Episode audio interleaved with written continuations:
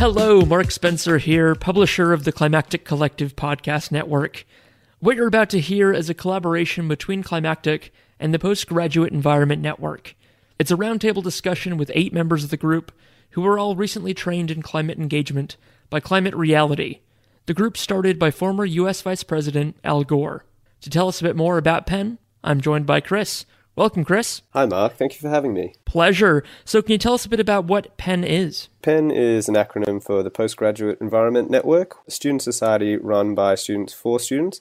We predominantly have people from the Masters of Environment at the University of Melbourne, but we cater to all postgraduate environment students who'd like to join. And I understand that PEN actually runs a show on the Climactic Collective. Absolutely. So we've got our own show called PEN Podcasts, which is a show that's there to help educate students about current career opportunities within sustainability environment. We interview current professionals working in different fields such as government and policy, industry specific ones such as climate change consulting and NGOs, education. And we're also branching out now to try some other shows as it's passed over to our new outreach officer, Cameron. And if you're already listening to the show on the PEN podcast feed, welcome. But if you're not, if you're listening to this on Climactic or Climactic Candid, now you know what PEN Podcasts is, and you can check it out by just going to climactic.com.au, finding PEN Podcasts, and subscribing in your podcast app of choice. Thank you for joining me, Chris, to introduce this episode, and thank you for pulling this panel together. Uh, this is the largest amount of attendees we've ever had on an episode of Climactic. It's very exciting, so thank you so much. My pleasure. Thank you so much for helping out, Mark. It was not really a surprise to find out that you yourself were an alumni of the Climate Reality Project, and thank you so much for collaborating with us on this episode. It's a pleasure. All right, let's get into it. Welcome to an episode of Climactic Candid, where we highlight some of the best shows from the Climactic Network and beyond, which are just that candid talks with real people about climate engagement. Today I'm joined by a co host, Linh Do. Hello, Linh. Hey, Mark. It's so good to be back on Climactic.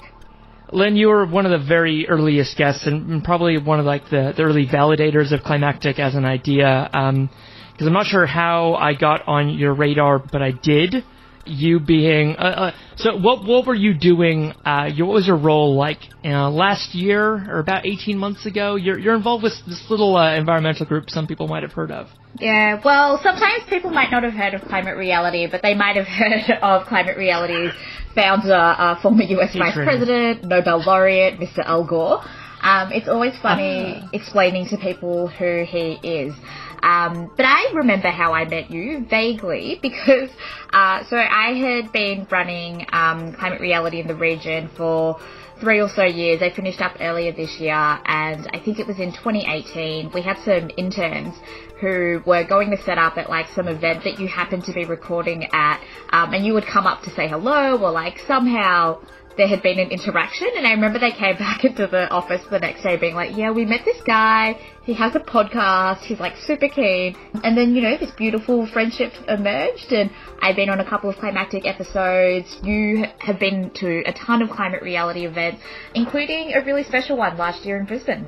Yeah, let, us get into what that event was. And oh my God, thank you for the uh, the trip down memory lane. I remember now meeting Chris and Katie at a Climates event at uh, one of the lecture halls at University of Melbourne. I was told that hey, I should probably apply for uh, for climate reality in Brisbane. Something I was kind of on the fence about because um, being in a room with Al Gore for three days that sounds a little bit more advanced than uh, I where I thought I was at at that time that surely enough is what happened. And can you tell us a little bit about what climate reality in Brisbane was last year? Like how how many people came along, and what was your uh, involvement in pulling that together? Yeah, so Climate Reality is this pretty amazing international environmental organisation that focuses on the idea that we all have a role to play in solving the climate crisis. So mm-hmm. one of the flagship programs that Climate Reality runs is this like pretty phenomenal three day training where thousands of people sometimes will gather into one city location to learn about both the local and global climate change issue, the latest science, and like most importantly, some of the skills that they need to make a difference and equipping them with a network so that they can go out and do that not just by their lonesome. So last year we were really lucky to host one of these events in Brisbane where we gathered 840 people at the convention centre, which, you know, by Australian standards, I don't know if more than 100 people ever gather for anything that isn't a sporting event. So it was like pretty cool to just have a room. I mean, it's unfair to call the convention center a room, a massive hallway. It was pretty amazing to see 840 people all there. Yeah, it was an amazing group of people, and just the energy in that room. Yeah, close to a thousand people all on the same page about the climate crisis was. Uh, well, for an extrovert like me, Linh, I was in paradise being there. I think I, I slept maybe six hours that three days. Uh, I was just networking up a storm, and yeah, from meeting politicians to poets and everyone in between, it was an amazing event. And that's why it was really cool today to, to jump on a call with you with some new leaders and sort of see where they're at a few weeks after the training. And what's happened this year, of course, Linh, there's you know there, has been a this this thing going on. I might have heard of it. Um, it's like a virus. See something. Mm. Um, and all of the normal plans and, and schedules have gone out the window. And of course, you know, the thought of a, a room with 800 people in it right now sounds. The thought of a room with two people in it um, myself being one of those two people already feels very absurd at this moment in time. I'm just comfortable in front of the screen now. That's right, Lenny. Even like this great fidelity of audio is making me uncomfortable because I think you might be anywhere near me, but mm-hmm. I, I know we're separated by at least a few suburbs, so I'll get over that. So yeah, what you're about to hear is a chat with eight newly, you know, graduated. I'm not sure of what the right terminology minted. is. Minted, minted, uh, commissioned um, you know, eight new climate reality leaders who uh, all have something in common. They're all members of the uh, Postgraduate Environment Network, which is a student group out of the University of Melbourne, which I understand is where climate reality for APAC has been based for the last yes. few years. Is that right? Yes, yep. over the last four years. Um, so obviously, again, not right now, but if you ever want to see a climate reality staff member in person, that's where you should go. Walk around a very large university campus and you might run into someone. Just shout for Al Gore and someone will help you.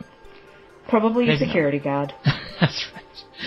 So settle in and enjoy this chat that Linh and I had with yeah eight newly minted climate reality leaders, and uh, and find out more about climate reality and kind of demystify what this uh, mysterious Al Gore group is all about.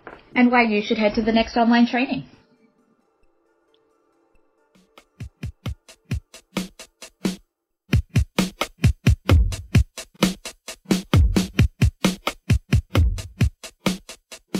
Welcome to this episode of Climactic Collective, the podcast network by and for Australia's climate community. Hosting this panel today is myself, Mark Spencer. I'm the publisher of the Climactic Collective, and co-hosting with me today is Linh Do. Uh, Linh, hello. Hi, so good to be back. It's great to have you back. We have done a few episodes now about climate reality, but it's been a while, and uh, today was a good opportunity to to have a chat with some newly trained climate reality leaders. Linh was trained as a leader all the way back in 2007. She then joined Climate Reality in 2016 and ran the Climate Reality Project Office for Asia Pacific out of the University of Melbourne for three years. So we're both very excited to talk to this group of new Climate Reality Project leaders today about how training went virtually, uh, about the state of the facts of the climate crisis in 2020 and, and how you've grappled with them, and uh, to demystify and make a bit tangible for listeners what the goals and outcomes of the Climate Reality Project really are. So uh, now I'd like to open the floor for opening statements from each of you. If you'd like to let us know what you thought about the training, how you're feeling now that it's been a little while since the training ended.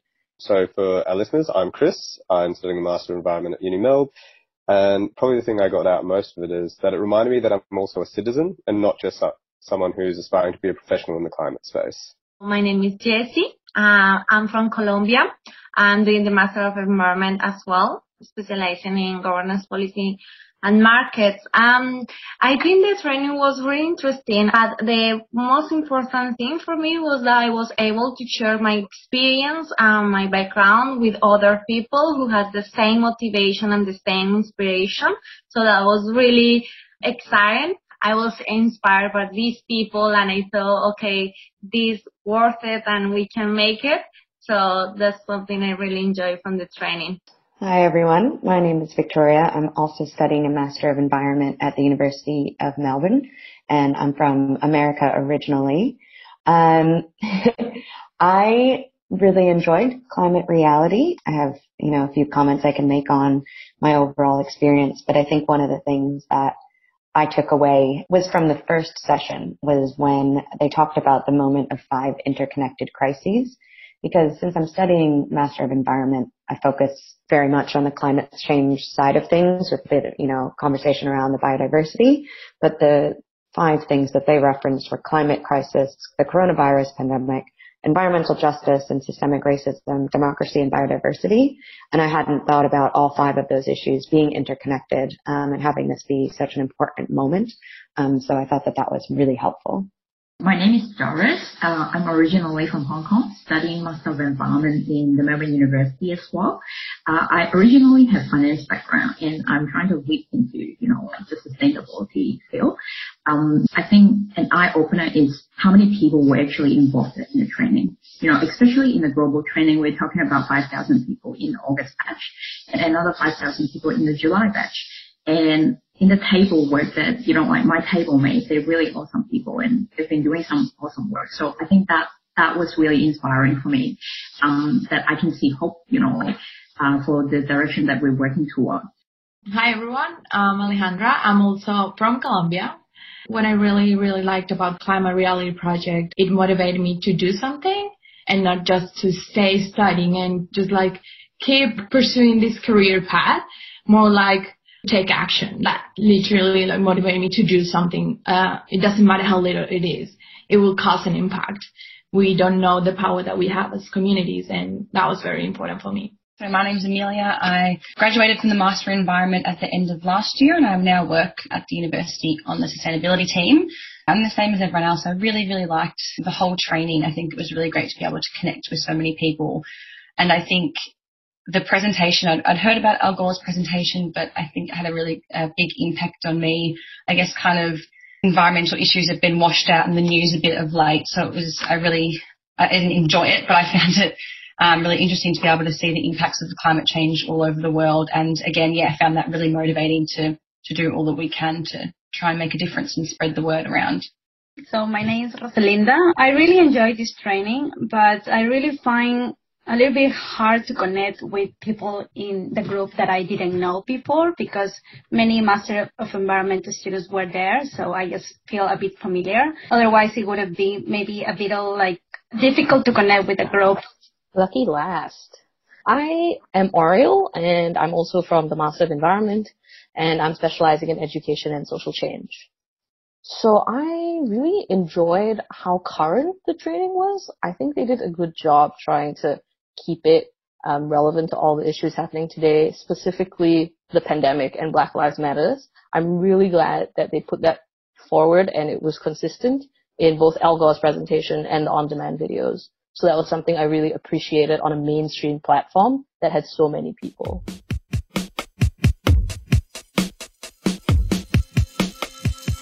Wonderful. Thank you all so much for those opening statements there. I, I think the main points I, I, really heard coming through that was just the the context of today. They couldn't ignore the fact that this is the first time you've ever had to do a, a virtual climate reality training just due to what life is in 2020 and the fact that uh, if you have more than three people in the same room, you're probably going to be arrested for something. Um, that there is a lot of hope and inspiration in what gets uh, delivered through climate reality. But yeah, the, the format itself you know, presented a lot of challenges this time. So I'm curious if going back six months ago, what did you kind of know about climate reality already? Did was this something on your radar? Were you looking to attend climate reality in the future? And why was now the right time for you to, to get involved? I really knew uh, about climate reality since like five years ago, I think, or like before, like a long time ago, but I didn't have uh, the opportunity to go to any of these places where holding that event. So for me, it was, oh my God, climate reality is going to be in Australia. I'm going to get to, to have a face-to-face learning and workshops and experience, you know. But on the other side, I'm very happy that this training has really make accessible to more people around the world, which is great because that's what we want, right? With climate change, that information is spread to as many people as we want. So I actually heard of climate reality last year when Al Gore did the training in Brisbane, but I didn't think too much of it until I did an internship back in Malaysia, where I'm from over the summer. And my boss actually was already a trained climate reality leader. And part of what the not-for-profit did was give climate reality talks. And I really liked how she tailored it to all the different people that she was seeing of all different ages. And I thought it was a really good way to engage people. And that's what um, made me decide to do the training. Follow that up because pretty much like Oriel, I heard of it a lot, but I hadn't thought too much into it until a few of our friends like Ravina did it in 2019 and didn't have any preconceptions, but going in and having had time to thought about it, um, and maybe Victoria will have some thoughts on this too. I found it was a really good engagement platform for igniting global citizens into action and educating them on their ability to take meaningful steps towards solving climate change in their community, their city, or even in their country. Perhaps for people like ourselves who are studying this, it felt different to the people who haven't had an education in it, but I thought it was really useful for connecting everyone on that one level.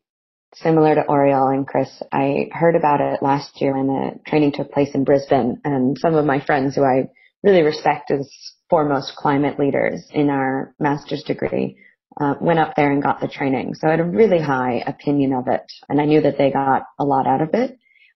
When I came into it this time, I think I actually quite appreciated that it was spread over a few days online because sometimes those conferences can just be a lot being thrown at you in a short period of time. And I feel like we were able to digest it a little bit better, take it on our own pace. And as Chris said, I really appreciate seeing how they're framing the climate crisis to people who aren't studying it because we're constantly exposed to it in a way that's kind of a bit more, you know, we're, we're at a university, we're studying this, we have, are expected to have a lot of background. Um, so knowing how they are telling and having this conversation with people who aren't working or studying in this space is really helpful. And it helps me to take a step back and recognize that, you know, not everyone knows as much as we do about it. Not that we're complete experts by any means. I know I have so much more to learn and I did learn a lot from Al Gore's presentation and it gave me some, some more things that I want to research into. Being able to see it, how people who don't come from this background are, are looking at it and then having those conversations at our small group tables with a mixture of people from the background similar to what I have and from other spaces, seeing what really struck them was, I think, the, the most impactful thing out of the project. I totally agree with Victoria because we study the master of environment and the group of friends that, you know, like we have probably a, a, little bit more environmentally conscious as well. Sometimes I'm a little bit scared to step outside of the green bubbles you know, like to talk about some people who might be, you know, like not that interested, not that priority and, you know, blah, blah, blah. To talk about climate change not in a kind of like insurance way, you know, like, but more like a kind of like conversation way. And I really appreciate that the training were conducted online because originally it was not accessible to me because I am a part-time student, I have a work and, you know, I have other things on my plate. And because it was laid out as a global kind of like virtual training, that's the reason why I could sign up and that's the reason why I could make time and attend. So I'm like, I heard about the project a year ago also because a lot of master students did it. I didn't know what I was getting into, to be honest. I was just like, oh, it looks like a cool opportunity and I'm in that stage of my life that I want to take every opportunity that I can to learn. So I didn't have a lot of expectations out of it. I was just like, I'm just going in to see what's going on. I was very surprised about that thing of like putting this, all of this information available to people because I connected with people from Colombia, from Mexico, from a lot of parts of the world that it's very important. Like I, I really appreciate that this is also going to like the US, Europe, Australia, but also it's very important to get this information to those vulnerable communities and developing countries. And we don't have those opportunities that often. We have very few opportunities. So for me, that was amazing. Like having like people messaging me like, oh, you speak Spanish. Oh, what are you doing over there? So that was very valuable for me. And I kept talking to them and trying to like keep encouraging that community, that Latin community that I made out of that project similar to a lot of people in this chat, so I found out about it last year, volunteering with the sustainability team at the time, and they all went over and they really, really liked it. So I had a lot of good feedback from them. Uh, so I was really keen to go this year. I think I'm the same as Victoria. I, appreciated that it was broken down over a few days. I know there was a lot of people in my group. We had like a, our table had like a um, WhatsApp chat. I know it was a, a, lot to digest for a lot of people, and they um, were getting quite disheartened. And I guess they were kind of waiting for the solutions to come. And I quite liked the setting the scene. I feel like, yeah, at times you have to choose what you what you show to people and, and the kind of impacts of climate change that you want to talk about because it can deter people. But I think because we were all there for the reason to learn more and learn how to actually communicate that with others, I quite liked the way that it, that it was done. And then we can go off and kind of tailor it to our audiences. So yeah, I really felt like again, like it empowered us to, to go off and engage with our communities.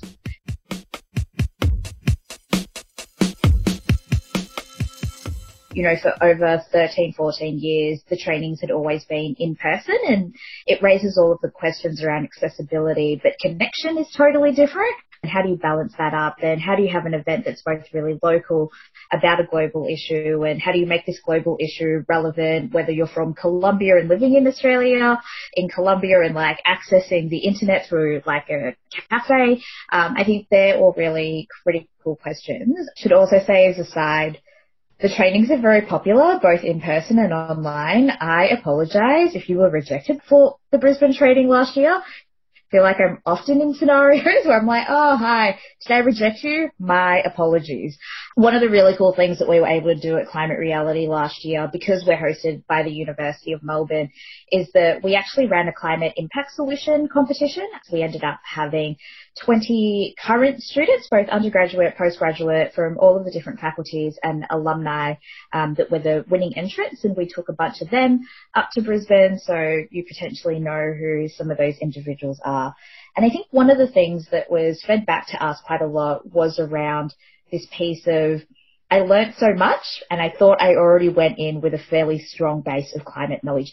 Um, and I'd be really curious to hear how you all experience that as students currently studying environmental issues, climate change, the fact that it's been multiple decades now where we've had scientific consensus, yet part because the organisation the US, um, the country with the highest sort of percentage of climate denial is still, there's still such a focus on the science and the facts. Did some of that surprise you? How did you sort of feel in response to that? Are we still at this point where we're convincing people about the problem? What did you learn that was maybe new or shocking? being a student who studies this area, we've taken a lot of courses on mitigation and adaptation. So there wasn't anything that shocked me, I would say as in we get fed pretty realistic facts throughout our massive Environment the whole time, to the point that a lot of people have climate grief and, you know, need to take some time out and make sure they're taking care of their mental health, which I think is very, very important. So it was one of my thoughts for new people coming into the climate reality project who hadn't studied in this space, how they were dealing with that. But for me, it was interesting too to look at the adaptation aspect. I know it's a lot around mitigation, what Al Gore's trying to do, but I thought it was interesting that he wasn't speaking as much about the adaptation front and the fact that this is a reality now. And it's an inconvenient truth that we're going to have to adapt to the changes that are already happening. I mean, the bushfires is great evidence of that this year. Listening to the stories around this podcast session, we know that people are here because they care, because they're seeing these impacts in their country. So the idea of just mitigating and not focusing on adaptation was a bit of a shock to me. Um, and I wish he'd spoken more about that.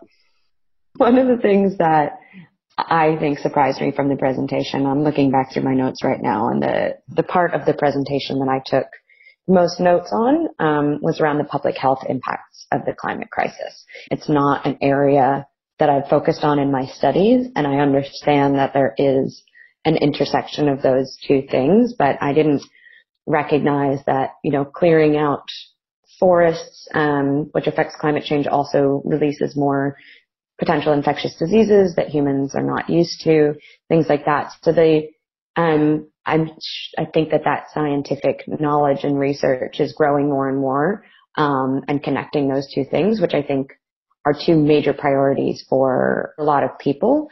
And people often will prioritize health issues. Um, you know, we, we see a huge answer in response to the coronavirus pandemic um, that far outpaces the scale of the response to the climate change emergency. But if we can show that there are health impacts of the climate emergency in a similar way, potentially it can motivate that same level of enthusiasm and response from governments and, and individuals, just showing more of the immediate impact of it since climate change often is something that people perceive as, as a future problem, showing how it's affecting us already.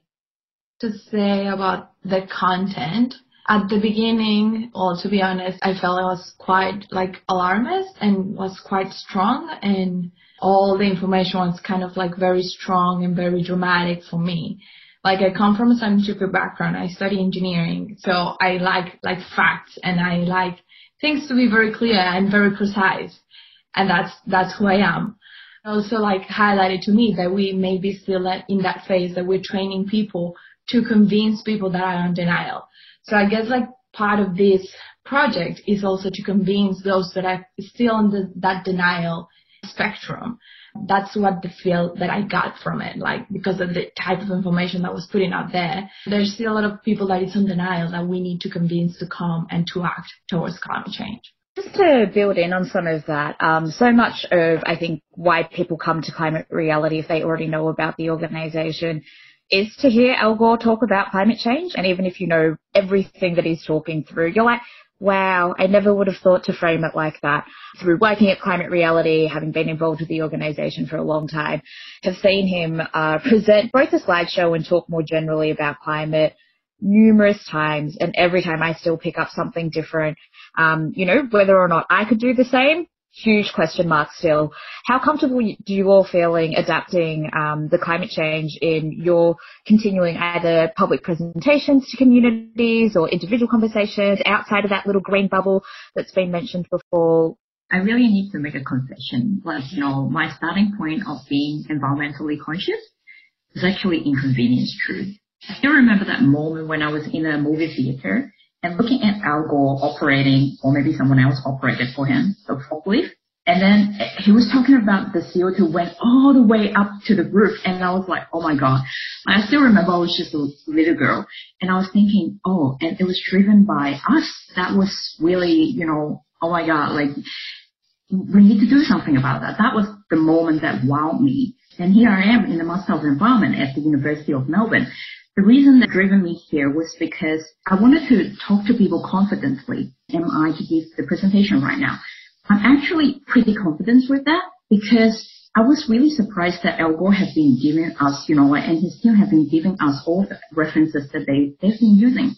You know, and knowledge is power. They've been giving us all the linkage and all the research and stuff like that. That was valuable. So I think that's a very powerful tool that, you know, like the team has been giving us. Yeah, I, I can follow on from that. I definitely agree. I know we, we were discussing in our group as the presentation went on when he'd say, oh, this study and that study, and we'd be like, well, what study? Like, we need to know exactly where you're getting your information from. And then it did come out that, and you had all the links and everything like that. So I really appreciate that, um, that they've given us all that support and all those tools to use. I feel like I need to practice a few times. I feel like, I don't know, maybe it's just so off-putting because, because he is so good at presenting, but it's one of those things that's just, you get better the more you do it. So I feel like probably don't feel very comfortable at the moment. I still, you know, there was so much, um, there's still so much data and reports to go through and read. So I think, um, starting there and continuing to read through not just what they've given us, but also what's out there. So you are able to answer any tricky questions and things like that. But yeah, hopefully in the future I'll continue to feel um, more comfortable every time I present it. So yeah, I'm excited to, to get going, I guess. Both Amelia and Linh, you had good points about the green bubble, especially Linh, and being comfortable outside of that. That's one of the challenges when I was referring to being a citizen. As a student and a professional who works in the environmental space, it's very easy to see yourself as just a professional, whereas presenting this as a citizen, as a concerned person for your community, that seems to challenge that green bubble notion quite well. It's not as easy to bring that conversation up with someone on the street, like a family member or, you know, in this case, a policymaker. So I think it's a good challenge in terms of your direct question about confidence and maybe starting off with smaller, shorter ones, whether it's the um, truth in 10 or going, you know, for the half hour one, something that you can take a bite-sized chunk out of and then building up to the longer ones and maybe an audience you feel more comfortable with, maybe not directly going to a large business, but a small community organization and trying to engage with them might be an approach. But I think it'll be good to see what everyone here especially can add because everyone has a background in an education in environment and climate change. And what flavor they add to Al Gore's slides will be really fascinating to see. Totally. I think um, the biggest thing to note with the truth in 10 is it's more likely to be the truth in 20 minutes. Uh, you will take longer um, than the suggested time frame. And, you know, part of that is figuring out, well, what's your climate story as well?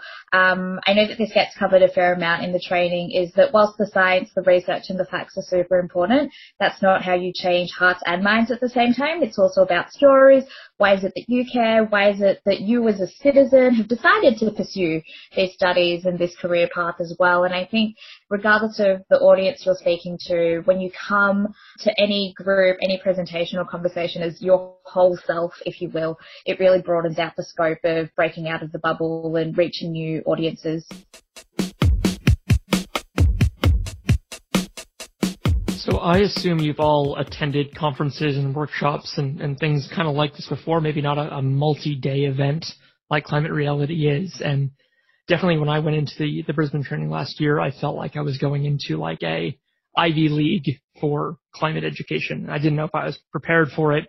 Um, I'd only gotten serious about climate change engagement a couple of years before last year's, um, you know, chance to go in Brisbane. So I just have a question for you guys around what it was like attending this virtually. If you were given the chance to attend this again in person, but you had to travel for it, and you had, you know, there was subsequent emissions that were caused, you know, would you have chosen the the in-person at a cost or the virtual at, you know, carbon neutrality? I mean, obviously, I understand where Mark's um, question is coming from. Just wanted to share that for me, when I first did the training, one of the things that I think I took away from it the most wasn't actually the facts and the science and the here's how you communicate better, this is what advocacy looks like, but it was actually realizing that there were a whole bunch of people who were not at all like me that cared about climate change. Um, and you know, the difference of being able to see these people in the lunch line, um, overhear their conversations, walk over if I was curious, is probably the thing that I would miss the most in an online event when you're grouped with your small little table, even though everyone's awesome. You're grouped with them in part because you're sort of already like them. So for me, the in-person value is definitely that, uh, even though the emissions, the accessibility, um, the affordability of a virtual event obviously is very difficult to surpass totally understand where you're coming from with that. And I really struggle with that balance as well. Um, for my old job, I used to help them put on the yearly sales conference where we would fly in 500 people from around the country, which the carbon emissions associated with that are absolutely insane. But it was the thing that really brought people together and, you know, built this sense of, of community and like inspired everyone for the year. It was their favorite part of the entire year. And I think that's really the benefit of in-person events is not the information that you're really getting delivered from it. It's connecting with other people. For climate reality specifically, it's, as you said, meeting people who come from a different background but are still passionate about this subject. Um, it's not just people who are studying a Master of Environment. It's people who are working in, in policy or in completely different industries um, who are just interested in figuring out how to incorporate this into their lives. And I think meeting people at these conferences is really the benefit you get. Just kind of as a comparison, I think, Mark, you, you talked about the um, National Climate Emergency Summit, which I attended in person this past year. And it was basically just a series of really heavy, like, um, panels and presentations on climate. And it was exhausting. And I didn't really get to meet people. I didn't feel like it offered that opportunity. So there needs to be a balance between disseminating information and having it be more of just a, a meet and greet and connect with people. I'll just add on to that. I, I'm very envious of people like you, Victoria, and you, Linh, who, you know, you're saying you can hear a conversation, you can jump in on and, you know, start talking to those people. I personally am not like that. I, you know, it's, it, I felt like having this virtual training, I kind of was able to stay in my shell, which isn't a good thing in things like this. So I quite like uh, the face to face and having a table, and it, it kind of is easier to open up and meet people and then form those relationships with people. Um, and I think in terms of the impact of these events, there are things that you can do and put them in place to make them more sustainable, um, you know, like central locations, providing uh, transport and, and, things like this that you can make them more environmentally friendly event. And then for people that can't access it, you can, I guess, have that teleconferencing rooms or whatever it is like that for, for people who can't make it. But yeah, I think there's always going to be like a trade-off and there's really good things about it and there's, there's really not. But again, yeah, personally, I think for, for me and the social side and interacting with people, it's, it's better in person. You mentioned the events can obviously still be made sustainable and there's always more that we can do.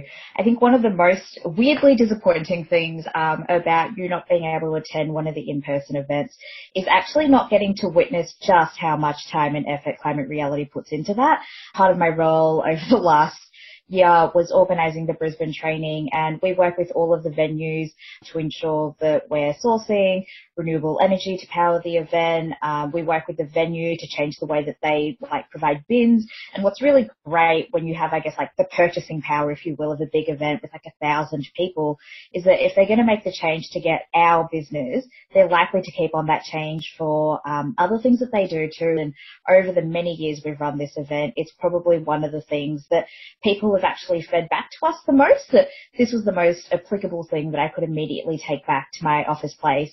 I did didn't even realize that you could do it like this. Uh, you know, everything from like name badges are recycled. Um, like everything that we serve is like vegan or vegetarian. Uh, it's just one of those things that until you see it, you don't remember it. And I don't think of it very much anymore because it was so ingrained into how we worked at Climate Reality that it wasn't until six months later someone came up to me at another climate event nominally and they commented on how terrible everything was and how we as climate reality should share what we've been doing and I was like, oh yeah, I had like forgotten that's what we do. Um, so something that Climate Reality has been organising year in, year out for maybe five or six years now is called 24 Hours of Reality. Um, it's changed shape a lot and obviously with COVID it's going to be a bit different too. But it's coming up in October and I think it's such a great opportunity to either attend a presentation someone's posting or maybe you should do a presentation as well, whether it's like to a group of friends, to a new community. Um, yeah, so I'd really just love to put that onto your radar and throw over to Mark for the last question.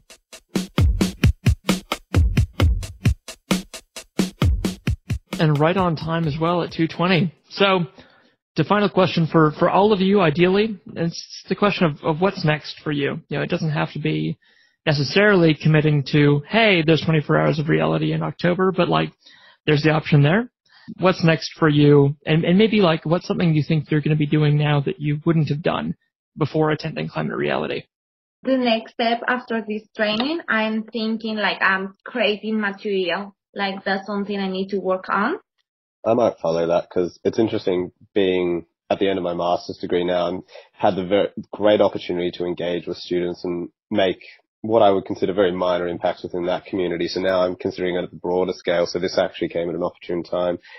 So we'll be just taking small steps outside the green bubble, writing letters to local policymakers, engaging with communities. I don't think I'll do the October um, 24 hours. I'm not sure I'm confident enough for that yet, but I'd love to do some presentations and engage with people. Moving forward, I, I really, I think I mentioned this before, I really don't like giving presentations only because I'm not um, that confident in it, but it is a skill that I really, really want to build. Like I think it's a really important skill to have and it helps you build confidence, not just in giving presentations, but also holding important conversations with people. So I'm definitely going to build up to that with friends, then maybe at work and, and then maybe expand out from that. So that's a goal.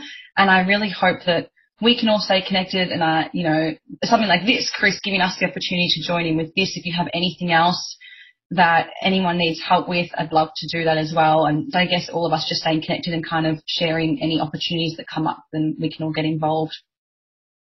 first step for me, it is uh, connecting with more people that are really interested about taking action on climate change, to fight climate change, um, but also to connect with the people with the purpose of doing something together. Maybe an event, maybe a big action, maybe a conference.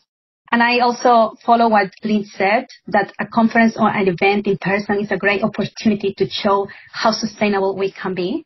So I think really we can do many things together and we all have different backgrounds. All of us, we are Master of Environment students, but there are outside other people who have a different backgrounds, different experience, different knowledge that can really add a lot of value to some actions that we can organize together. I have booked in a private presentation on the 10th of October. Uh, it's going to be, you know, like um, conducted with a group of friends, maybe around 10 of them. They're very forgiving people. So I think that's a very good, you know, um, step for me. And as we've mentioned, you know, like we, we came from, you know, like academic backgrounds and um, we need to study the material. And that's what I put in there to force myself to study the material. Um, so hooray and wish me luck. That's awesome, Doris. Good luck. One of the things that, and I might have to say this a bit quietly, one of the things that I have been advised to do, and I think that this training has inspired me a bit with, is um, my partner's father is a um, bit of a climate skeptic and I'm living at their house right now. And so I've obviously um, not really been wanting to engage in that conversation, but I feel like this training did give me some tools on how to discuss this topic with someone on the basis of values um, rather than on the basis of just throwing more information at them because studies have shown that just giving someone more information isn't really going to change their mind if they're set in a certain way. But hopefully as I build up a more of a rapport um, and a trust with him. Um, I think he's already starting to listen to me a bit more about these topics, um, but being able to have that conversation a bit more with him, and I'm hoping he's not in the house right now. Good luck with that. Please tell us how it goes. I'm actually at the moment I'm like volunteering uh, with GetUp. Uh, so now we're at this stage that we're a lot of, doing a lot of community engagement and with local council elections coming. So we're gonna do a forum. and we're going to ask, start asking our councillors and politicians what their position on climate change and all of, all of this.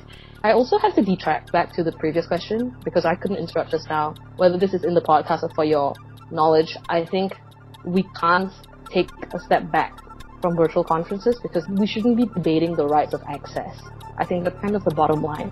And take a step back from virtual conferences and be debating about, oh, this is such an invaluable thing in person. What does that mean for everyone else who can't go there in person? I just don't think that we should be debating that and it should, now that we know, like, that we can do things online and virtually, we shouldn't be crossing that off the moment this pandemic is over.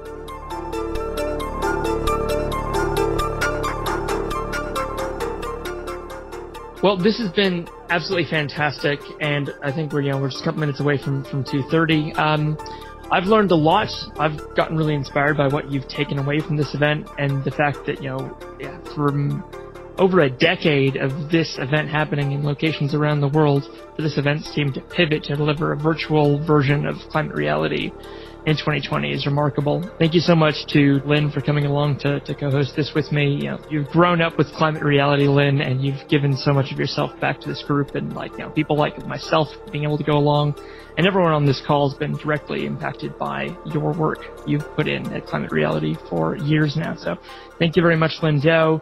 Uh, thank you to, to Chris Dixon from Postgraduate Environment Network for, for pulling this panel together. And thank you to all of the wonderful attendees for this.